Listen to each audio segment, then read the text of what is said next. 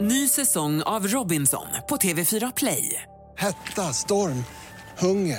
Det har hela tiden varit en kamp. Nu är det blod och tårar. Fan händer just nu. Det. är Detta är inte okej. Robinson 2024, nu fucking kör vi! Streama söndag på TV4 Play. Hej, det är jag som är Lotta Bromé och det här är ett inslag från Halv tre med Lotta Bromé på Mix Megapol. Hörrni, vi har ju pratat om julbocken i Gävle, men jag vet inte hur många av er som vet att det faktiskt finns en annan bock, en som till och med har varit större, en så kallad lillbock, men en gång i tiden så var den till och med större än den nuvarande bocken. Och den här bocken har funnits sedan 1973 och byggts då av Vasaskolans elever i Gävle. Eh, Med mig nu Pam Henning som är vice ordförande i Naturvetenskapliga föreningen. Hallå där! Hur lång tid tar det att konstruera den här lillbocken tro?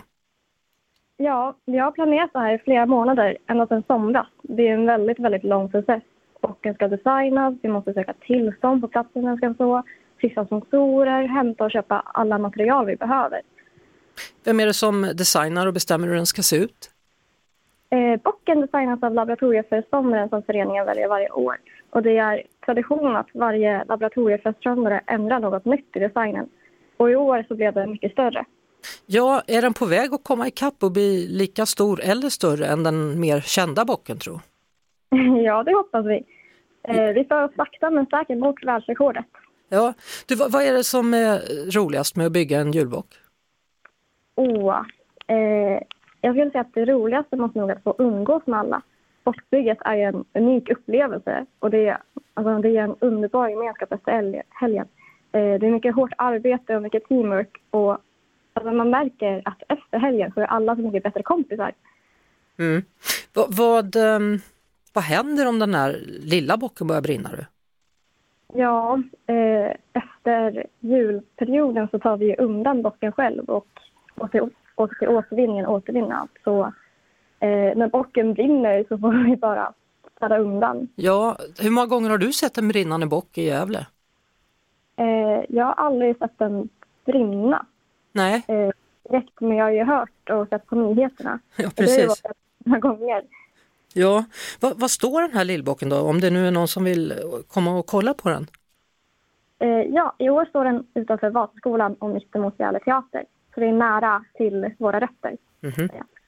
Och sen eh, så har du jämfört den med den stora bocken, har du sett den också i år?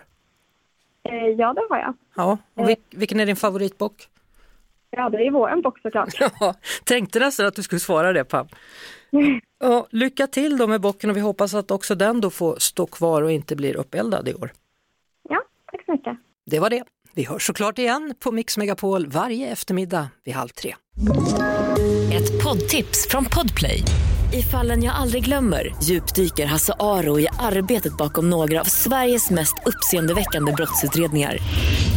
går vi in med hemlig telefonavlyssning och, och då upplever vi att vi får en total förändring av hans beteende. Vad är det som händer nu? Vem är det som läcker? Och så säger han att jag är kriminell, jag har varit kriminell i hela mitt liv men att mörda ett barn, där går min gräns.